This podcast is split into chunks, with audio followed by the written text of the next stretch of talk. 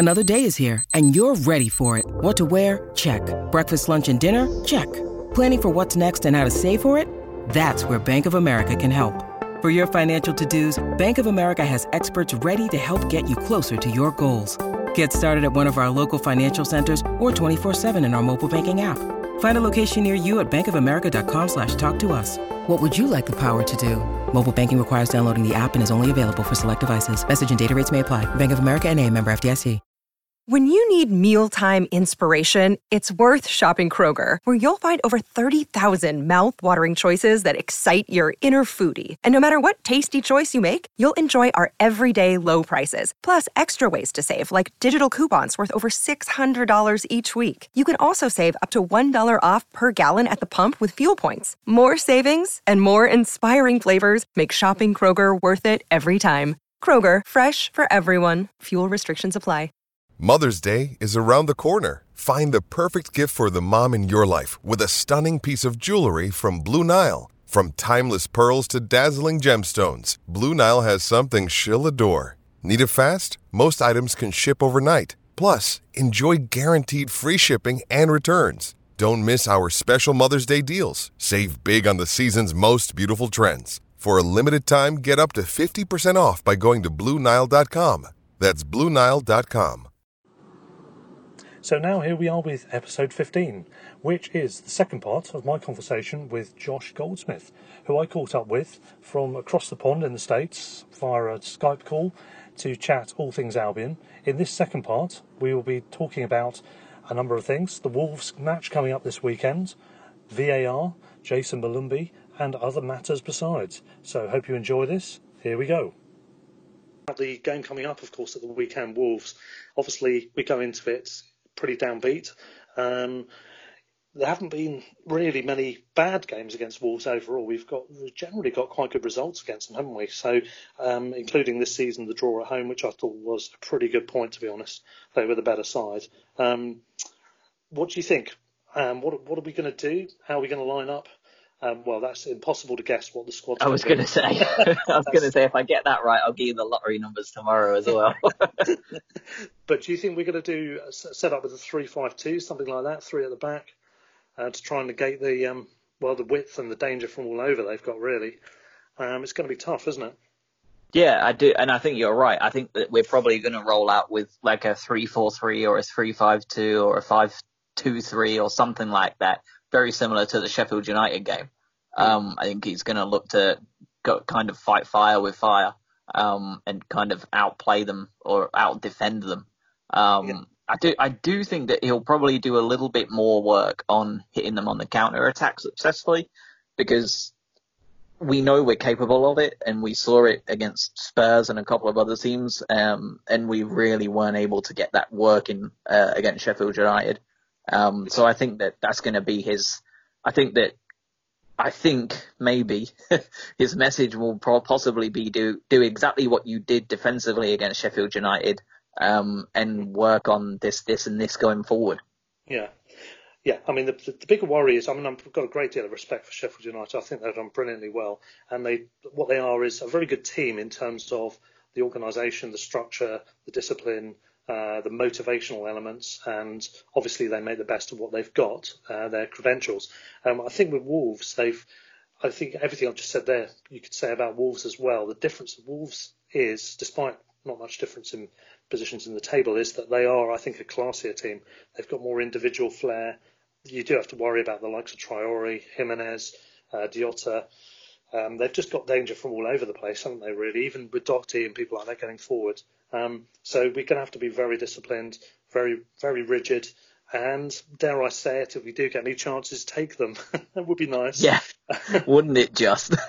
and you're right, they are. You're right. I mean, I feel like Sheffield United are a slightly more attractive Burnley in that they are. Yeah, yeah. Like they, they do everything right and they do everything as a team except they, they play slightly less shithouse um, but Wolves, as you said, they they are kind of littered with quality. I mean, I think they're still in Europe, right? They're still yeah, they're still yeah. going, and like Adama Traore is is turning into a very very good player. He was a player I think I um had said right at the beginning of my very first podcast that I wish we would have signed up because I liked him.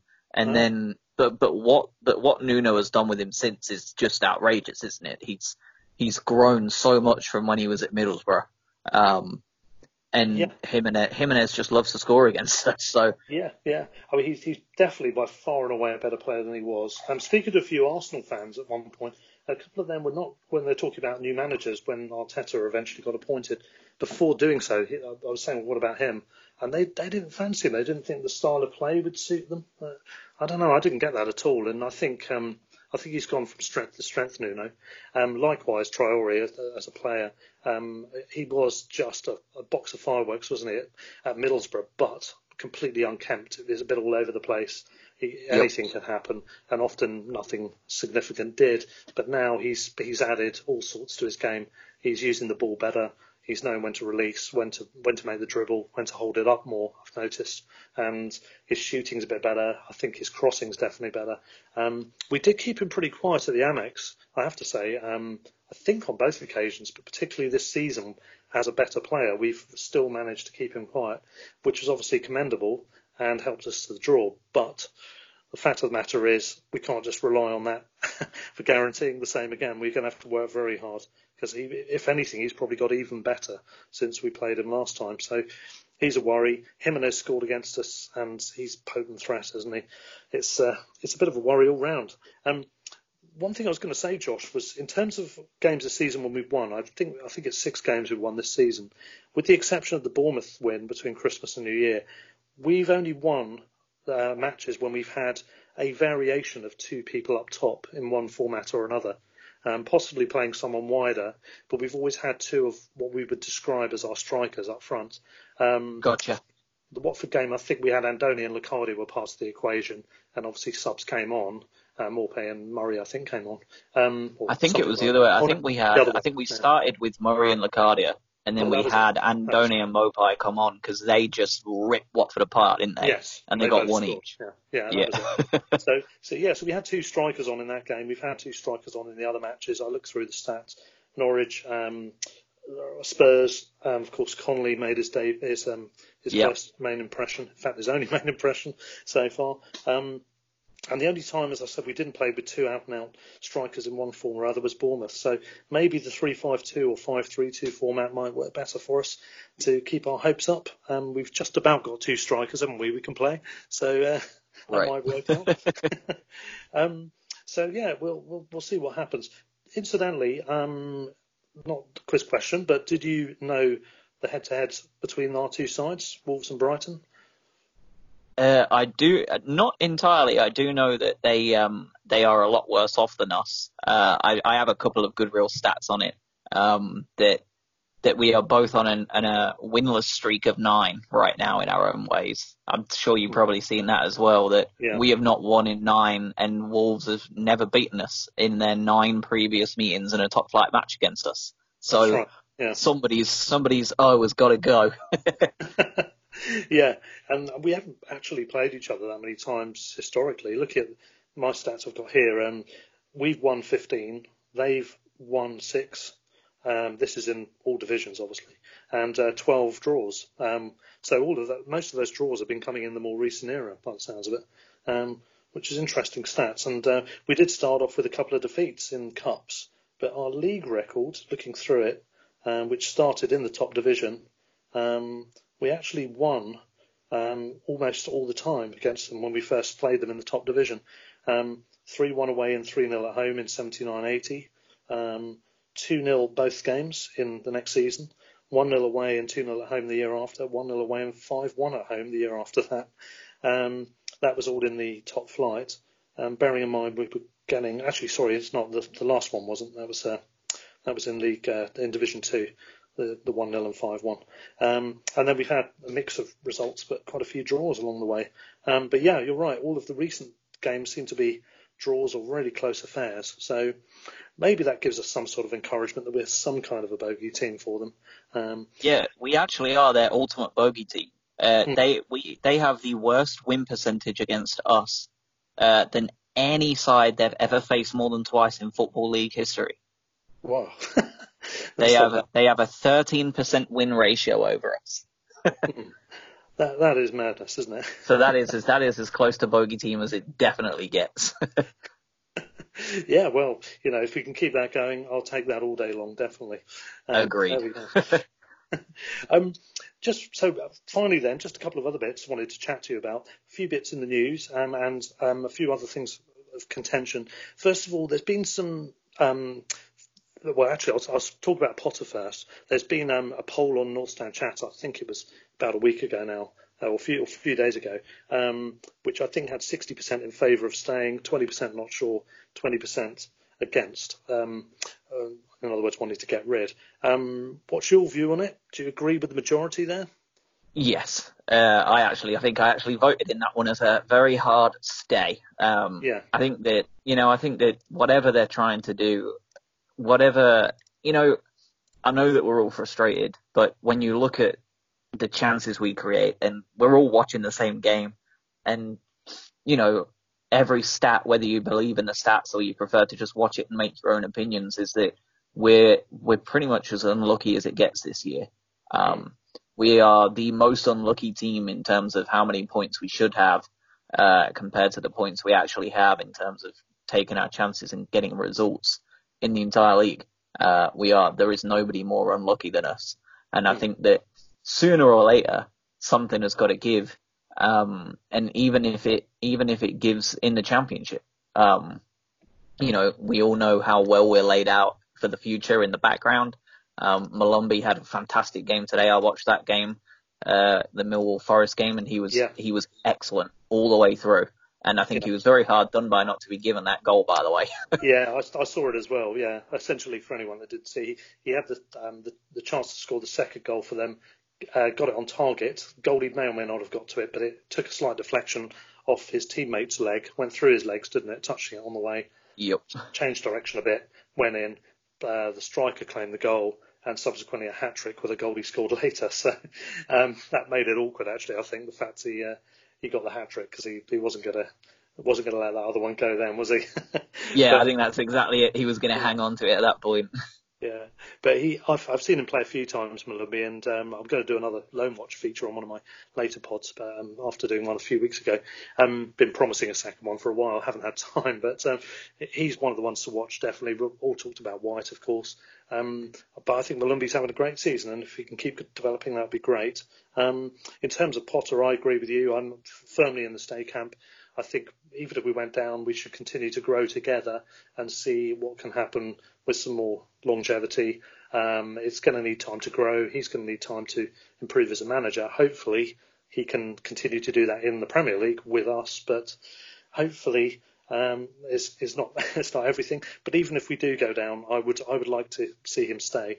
Um, partly based on what you just said about luck. I think coupled with the fact that he's having to change a lot and he's maybe been a little bit hung out to dry on the recruitment front, on the striker front in particular.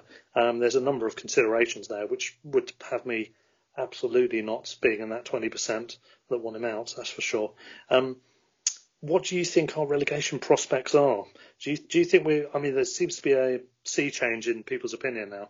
Um, those that weren't already on a downer about it um, certainly seem to be after the Palace game. Even the more positive fans amongst us seem to be thinking it's looking unlikely, or at least it's looking very likely that we might go down anyway. Um, do you think we are actually going to go? Yeah, I so I am I I really thought we needed to beat Palace to stay up, mm. and I went on to for my own sins similarly to you the way you listen to the Palace podcast. I went on to one of those Premier League table predictors um, oh, and, fill, and filled it out. Even yeah. while I was all in my fields, I filled it out uh, the last ten games, and it still I still had us staying up. Um, mm. So I think that, and that was me at my like most low, and mm. I was shocked when I pressed calculate to see that we stayed up. Um, and I think that just goes to show that you don't realize just how tough some of these other teams' run-ins are as well. Hmm. Um, West Ham and Bournemouth are like their run-ins are not quite as brutal as ours, but they're not far off. Um, yeah. like West Ham's is really, really rough. They have, uh, let me list them off. So West Ham have, uh, this is their entire rest of their season. They have Arsenal, Wolves, Tottenham, Chelsea, Newcastle, Burnley, Norwich, Watford, Manchester United, and Villa. So they have four six pointers and four teams against four and six games against you know the the top top of the lot. Yeah. And the um, proverbial um, and, easier games are, are backloaded, aren't they? They're coming later when things could be at their worst. Yeah, and, then for Bournemouth, for Bournemouth as well. I mean, they're no better off. They've got Liverpool next, um, then they've got Palace, Wolves, Newcastle, Manchester United, Tottenham, Leicester, Manchester City, Southampton, and Everton.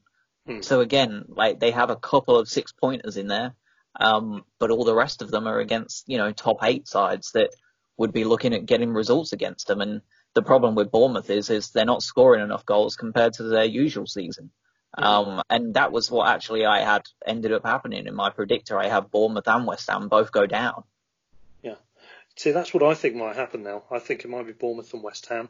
I'm still inclined to think we'll just stay up, but I have to say I've taken a much more concerned stance, obviously. But I, I think the same actually. I haven't done a predictor thing, but um, but yeah, I would be inclined to think West Ham and Bournemouth because I think there's a certain psychology that I can see at play there with those two clubs where they're they're not where they're expecting to be. Um, I know Watford aren't either, but um, I don't know, there's something something a little bit more unsettled about the way that those clubs have reacted to things. Um, West Ham's obviously in disarray off the pitch. Bournemouth, I think, they're just not equipped for it. Particularly, they're equipped for it staying positive, getting positive results, and continuing the run. As soon as it's gone badly enough, um, it's it looks like he's under pressure. Uh, yeah, more than I thought he would be, and as you said, a tough run in. Brighton, bitterly, we've got a similar run in in terms of it's backloaded in terms of the easier games. So we've got a load of tough games um, in the uh, in the foreground, but it does feel. I know this sounds a bit like a hopeful fan, but it does feel as if we're overdue a couple of results. And if we are overdue those results and we get them against the better sides, say if we pull off a win against Wolves, for example, uh, tomorrow, or if we uh, get a result at Leicester. I know that's later on now because of postponement, but those kind of games, or even even do a Watford and beat one of the big boys at home, um, it feels like one of those results might pop up soon. And we've already we have still at the end of the day we've got that advantage. We are a point better off than the three sides below. Um, with a better goal difference, also a better goal difference than Villa, even if should they win their game in hands, they'd be behind us on goal difference. Um, so it's we've still got a slight edge, um, and I do think, as you said, those run-ins for Bournemouth and West Ham are no better than ours. So I'm still inclined to think we'll make it, but it's going to be very, very close now. It's certainly not going to be comfortable. I don't think we'll be um, smoking cigars as we move into May, will we now? Uh, no, which is just the Brighton way, isn't it? We never, um, we never, we never do it the easy way, and I think that you know, I think that I'm kind of glad that we've we've got those games at the end of the season because it can be it can be a case of teams like Newcastle and Burnley have absolutely nothing left to play for, and yeah. you know we I really do think that we're going to get a result at home to Newcastle. Um, and I, I, I think more than anything, those home games against Arsenal and Manchester United are going to be the ones that if we're going to pull out a result against the top six kind of classic top six sides, it's yeah. those two. Um, I could, you know, I could easily see us doing the double on Arsenal this year, just because yeah. it feels like we are a bit of a bogey team to them all the time. Yeah, I mean, we certainly. Be, I don't think we were originally, but I think we've become one certainly because we keep beating beating them all, drawing with them at home. We've now had a draw and a win for the last two away games. Um, this would be as good a chance as any, despite our position, uh, to do the double. And um, I've got a feeling we might do it. You know, um, I should be uh, proffering the notion to my Arsenal mates, who I'm hoping to get on the, my podcast on Monday as a review slash preview episode, um, because obviously we're playing them the following week. Um, it would be great. I mean, the timing would be perfect because it's the first of those games um, after after this Wolves match, and I feel like it's a game we could get something from. I hope so. You mentioned Newcastle. Do you think there's any chance they could go down? I mean, it's certainly possible, but um, do you think they won't because of the toughness of the runs of those other teams we mentioned? Yeah, I mean, I don't think they will. I think they've got enough bodies in between them than everybody else. But when you look at the, again, if you look at the stats and the XG and the X points and all that sort of stuff, uh, they are so lucky. If if you went off of like the statistical basis and all that sort of stuff, they should be bottom. They are actually the uh, they are 12 points better off than they should be. Um, and I mean, their goals. I mean, they've only scored 20, 24 goals all season. Yeah, um, that's less one, than anybody else in the league. It's one less than Palace, who famously have a, quite a low score rate as well. Um, yeah, and Norwich as well. Yeah, I mean, I I've got a few goalkeeper stats actually. Because what, I, what I was saying to a few people was that, um, you know, Newcastle seem to be built, built around just solid organisation, good on set pieces, and they've obviously got Maximans coming into the equation now.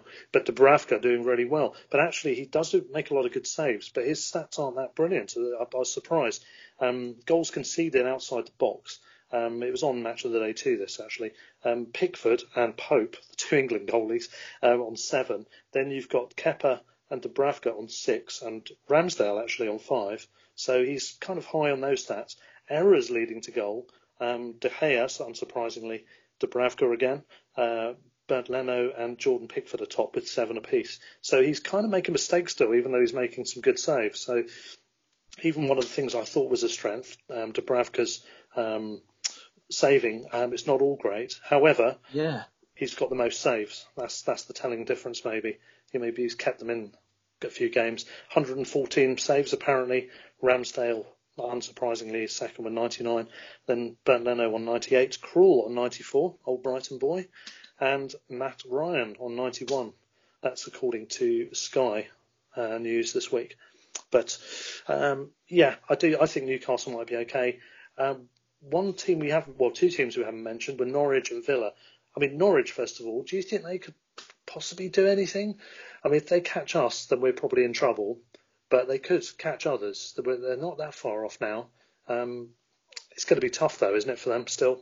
I'm yeah, sorry. they've got a. I mean, they've got such a long way to go, haven't they? If they are to pull off the yeah. miracle of all miracles, they're going to need to get some serious results quickly. And I think they've got what two or three more. I mean, I think they've got a fair few six pointers left. So I mean, yeah. if, say if they were to win them all, um, I think they have Southampton coming up in a couple of weeks, um, and then us, of course, and then yeah. Watford, and then West Ham back to back. So yeah. they play us, Watford, and West Ham all at the end of April. If they can win all three of them, you know, they're they're well out. They're well in it. Yeah. They're but yeah, I, can I you see them? Go. Can you see them getting th- those three wins? No, no I can't. No, I mean fair play to them against Leicester, but I mean even then they just had the blow of everyone else. Uh, got a result apart from Villa who didn't play. Yeah. Unless you look up as far as where we are, but I mean I think we're seven ahead of them still. So, you know if if, if they if they catch us, um, yeah, fair play to them. but um, what about Villa? We haven't mentioned Villa. What I haven't also mentioned is strikers. You're a big fan of Samatta who I quite like, and I was a massive fan of Jarrod Bowen. Um, both players have gone to our rivals in Clarets and Blues uh, in the relegation scrap. Um, are they going to be a telling difference potentially? I mean, I'm worried that Bowen scored in his debut for West Ham, although I still, as, as you said, think they'll struggle. But Samatta, could he could he be a telling difference for Villa? Yeah, I mean, he's scored what two in four now. Um, he scored once in the Premier League in three appearances, and I think one of them was that early sub game. So I think he's like two and a half appearances and a goal, and then he scored this weekend, didn't he, in the in the Carling Cup game or Carabao Cup rather, for whatever yeah. it was worth. Um, but I mean, he he looks he looks like he's ready and fit and ready to go, and I mean he's been playing for Genk the whole time. Um, mm. and I think they've made some really good signings. Pepe Reina, although he isn't what he used to be, is an incredibly good signing, really. Um, and it's it's just defensively that they're poor. Um, you know, Matt Targett has a lot to offer going forward, but defensively he's very suspect. Uh, that Bjorn Engels is dodgy beyond belief. Like, yeah. I, he's good at set pieces going forward, but he's he's terrifying um, yeah. for a player at, at the back. I mean, it was him that was at fault, wasn't he, against Spurs a couple of times uh, after scoring. And, and even with his even with his anti-dunk glasses on, I don't think Gareth Southgate could fail to see that Mings is also prone to a mistake. I think he was at fault for something in the league. I didn't see the League Cup game, but I think it was a League Cup game where he apparently was at fault for one of the goals. Um, I don't know if that's the right game I'm talking about, but you know they, have got yeah they have got a, an under, a soft underbelly which I think might cost them. Um, if West Ham survive, or if anybody out of West Ham, Bournemouth, and Norwich survive, I think it will be West Ham. And if they do, I think Villa drop. That will be for me. But we'll see. I think it'll be very interesting on 17th of May when uh, the very last game of the season is actually West Ham versus Villa. Yeah, yeah. if we uh, if we're lucky enough to be sitting there and um, sitting back and sipping a cup of tea and watching those two duke it out to go yeah. down and we're safe by then, I'll be very happy indeed. I mean, the maths could work that way, couldn't it? Actually, if we're exactly clear or something, yeah. That's that's ideal. Um, but anyway, uh, that's that's all to come. Exciting, of course, in a bad way. Um, moving, moving on to a couple of other subjects.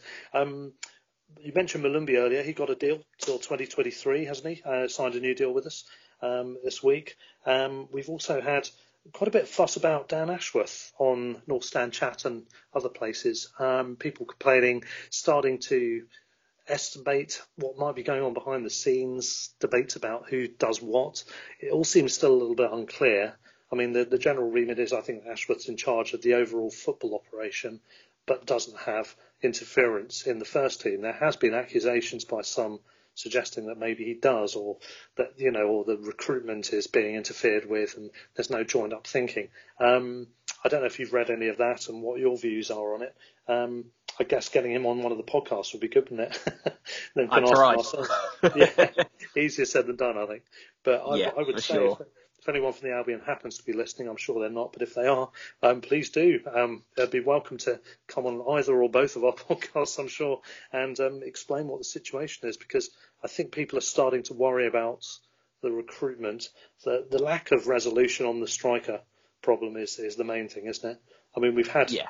We've had this for years. We've part resolved it by getting Maupay in and a couple of other times other people, um, but we haven't ever substantially resolved it by getting additional numbers in, so that when we've eventually sold someone, um, we've had we've had cover, or when someone's been injured, and um, I think that is still an issue.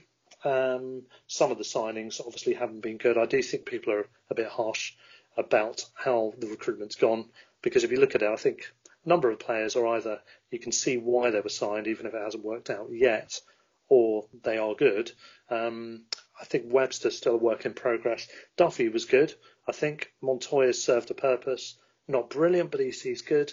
Um, Maupay, again, you can see there's a good player in there, and he's going to get better as time goes on bringing Murray back. There's other other people you can mention. Obviously, the aforementioned Davy Pröpper from the quiz section. He's come from strength to strength, I think, this season under under Potter. I think he's one one of the best players this season.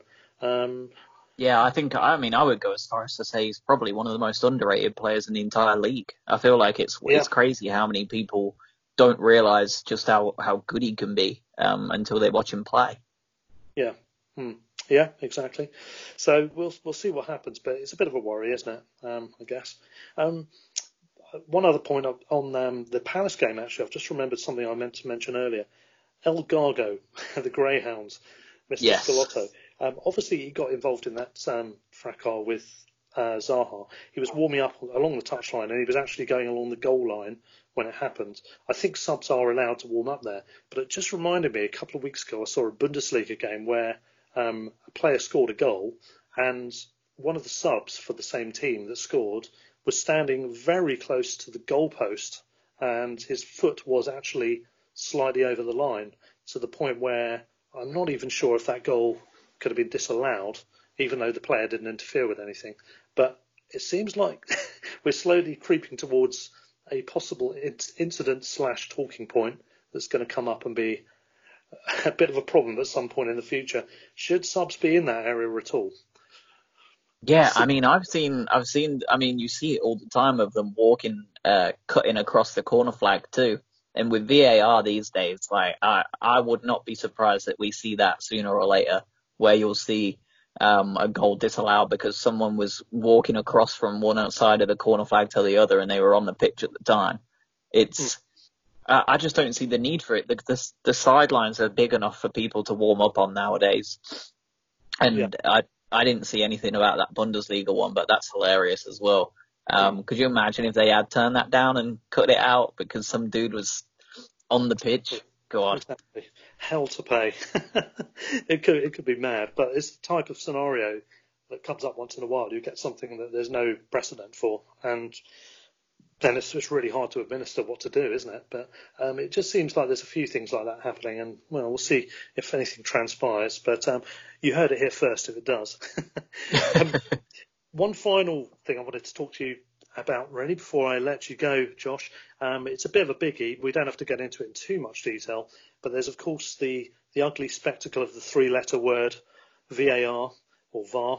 Um, I won't go into too much on it, but just your overview on things. I've heard obviously what you said on your podcast, but the, for the benefit of my listeners, if I have any there, um, what's your opinion on VAR and the general state of play? Um, because there's, there's, actually been a couple of things in the last day. Um, Ceferin, I think he's the UEFA head, isn't he now, um, has been speaking, I think, in the last 24 hours about um, ongoing debates about it. UEFA aren't happy with everything. They want to change the general remit for some some stuff to do with the lines. They want to thicken the lines um, for the offside decisions, which I think would be a good thing. I'd be 100% in favour of that because I think it would limit down the that, that ambiguity with those uh, the current situ- situation they've got. Um, there's also talk about making it more than a centimetre. They're saying it's ridiculous that some club season could be ruined by um, fractional offside decisions. Um, they're also still debating the handball law, which they or laws, which they think are problematic. I think was the word he used. Um, so ongoing debates, but um, I wonder what your view was on that, and then on the, the other stuff really, how it's been done in the in the league over here, the use of monitors, all that sort of stuff. In a nutshell, what's your take? well, first of all, I hate the handball rule. Um, I think it's stupid. Yeah. And I know I know that people are like desperate to blame VAR for that, but that's not VAR. That's that's the rule.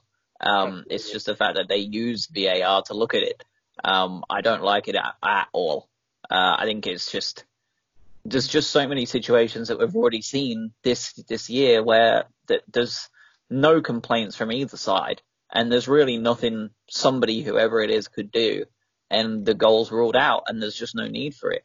Um, I mean, we almost saw it with Glenn Murray against West Ham, and I mean that was not a handball anyway, but you know what I mean. It's it's mm. getting very close. Um, and then in terms of VAR, I think that I think it's just been utilised all wrong. Um, I mean, we had so many opportunities to get it right, and we've just failed to get it right time and time again.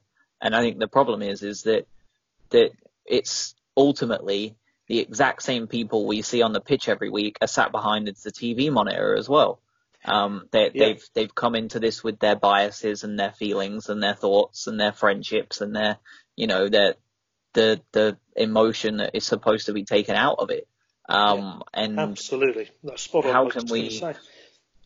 Yeah, how can we how can we expect anything different when that's that's the situation? I agree 100%. I think the ref standards have been particularly bad this year.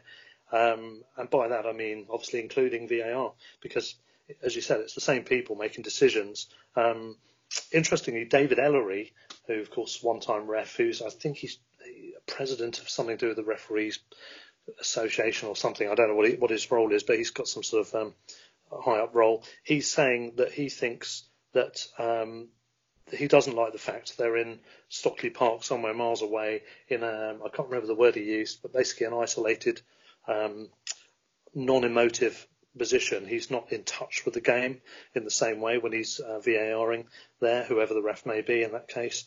Um, and there's a, a, disconnect somewhere, and that, that needs to be changed. I think bringing in the monitors, is, I, I think there was some good feedback from the first three incidents where we have brought the monitors back in in recent weeks. Um, positive feedback from that. I think if they can use the monitors, get the refereeing standard better in general, and um, slow and sorry speed up the decision making and just make clearer the clear and obvious rule and change those rules you've mentioned on handball and offside, then I think we've got something that can work. I was in favour of it to start with, um, not been impressed with it so far. I think were you the same? Were you in favour initially? Yeah, I mean, I was super in favour. There was yeah, a couple of times last year when certain goals were scored, like Sol Bambas against us, you know, that should never have stood, and you think, well, VAR would have ruled that out. And now we're watching it, and you watch it back, and you think, well, maybe it wouldn't have because whoever's behind the monitor on the day doesn't fancy it, and that's mm. just insane. Um, you know, we've we've long felt that the referees protect referees, Um, we've seen it a whole bunch of times. The FA protects referees even when they've made horrible decisions um, with like red and yellow cards, that, well, especially red cards that should never have been given. Um, and teams appeal it. And, you know, I, I, think it was just last, wasn't it us last year that had a sending off? Um, yeah. I feel like we had somebody sent off that was just outrageous. Um, uh, I can't uh. remember who it was now. But I remember that I was listening to Talk Sport as I drove into work one morning and they were talking about it too and they were saying that it was just the most absurd red card they'd seen all season, and they expected the FA to turn it off, and of course they didn't. They they kept it up because they protected the ref, and mm. like I said, we've got the same people in the in the background doing the same job. They're protecting the referee's decision, even and if it's a bad one. Yeah, this protecting the ref thing, I just don't understand. I could sort of understand the instinct for doing it, but actually, with, when you think it through logically, it makes more sense to not do that to to just say, look, the ref got it wrong. They're human. They, they've only got one perspective on the match, and it's all in fast motion. Uh, you know, they haven't got time to absorb things. The the VAR can slow things down, give them a bit of thinking time, which may be not a bad thing, give them time to process what they've just seen. But ultimately, they've only got one view. They may not be great at the job in general, and why shouldn't somebody say, actually, that wasn't right?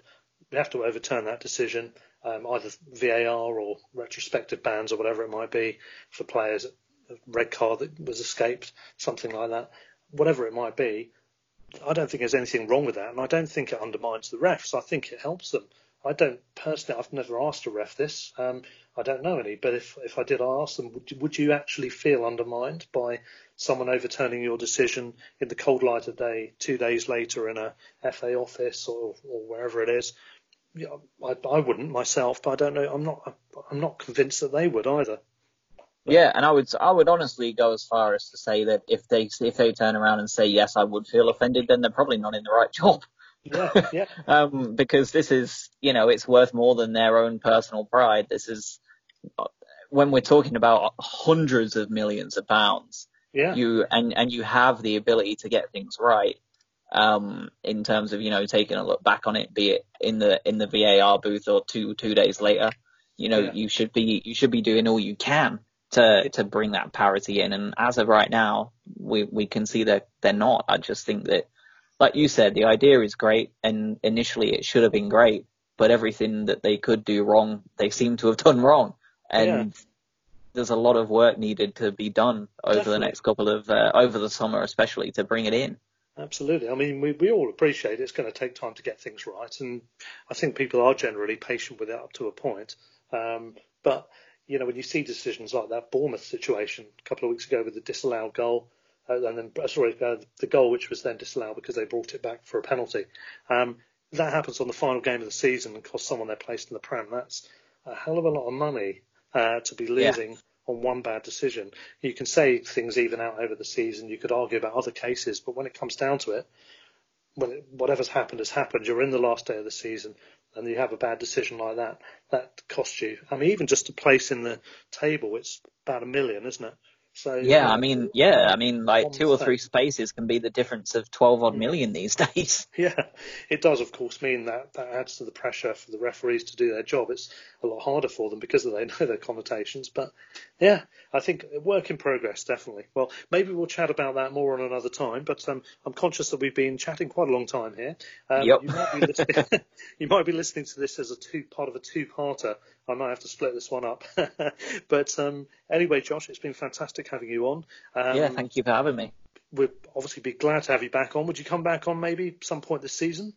Yeah, and, of course. Um, we can maybe have a chat either somewhere in the run up or even just as a post season review. I understand you I might pop onto your show and do the same. You were saying? Um, yeah, yeah. I mean, we could even do a, we could even just combine the whole lot and both post it for a yeah, post-season roundtable. Why not? Yeah, that's that's not bad actually. Yeah, yeah, that would be fantastic. Great. Okay, well, let's hope we're in happy times next time I chat to you on this uh, on this forum. On this Agreed. yeah, and uh, in the meantime, thanks for coming on again. Uh, just quickly for listeners, a reminder that the Seagulls Over London event. Um, we are sponsored by Seagulls Over London, and they have an event on the 25th of March, 25th of this month, at the Sir Christopher Hatton pub in Chancery Lane, exit two from the tube, and just a couple of minutes walk away. Our guests are uh, none other than another podcast group. We've got the Albion Roar guys on. Um, Alan Wares and AD Packham will be joining us for some chat and then a questions and answers. So hope some of you can join us for that. In the meantime, thanks for listening, everybody. Stand or fall up the Albion, and thanks again to you, Josh. Thank you. Cheers. Sports Social Podcast Network. It is Ryan here, and I have a question for you. What do you do when you win? Like, are you a fist pumper? a woohooer, a hand clapper, a high fiver. I kind of like the high five, but if you want to hone in on those winning moves, check out Chumba Casino. At ChumbaCasino.com, choose from hundreds of social casino style games for your chance to redeem serious cash prizes. There are new game releases weekly, plus free daily bonuses. So don't wait. Start having the most fun ever at ChumbaCasino.com. No purchase necessary. VGW. Void were prohibited by law. See terms and conditions. 18 plus.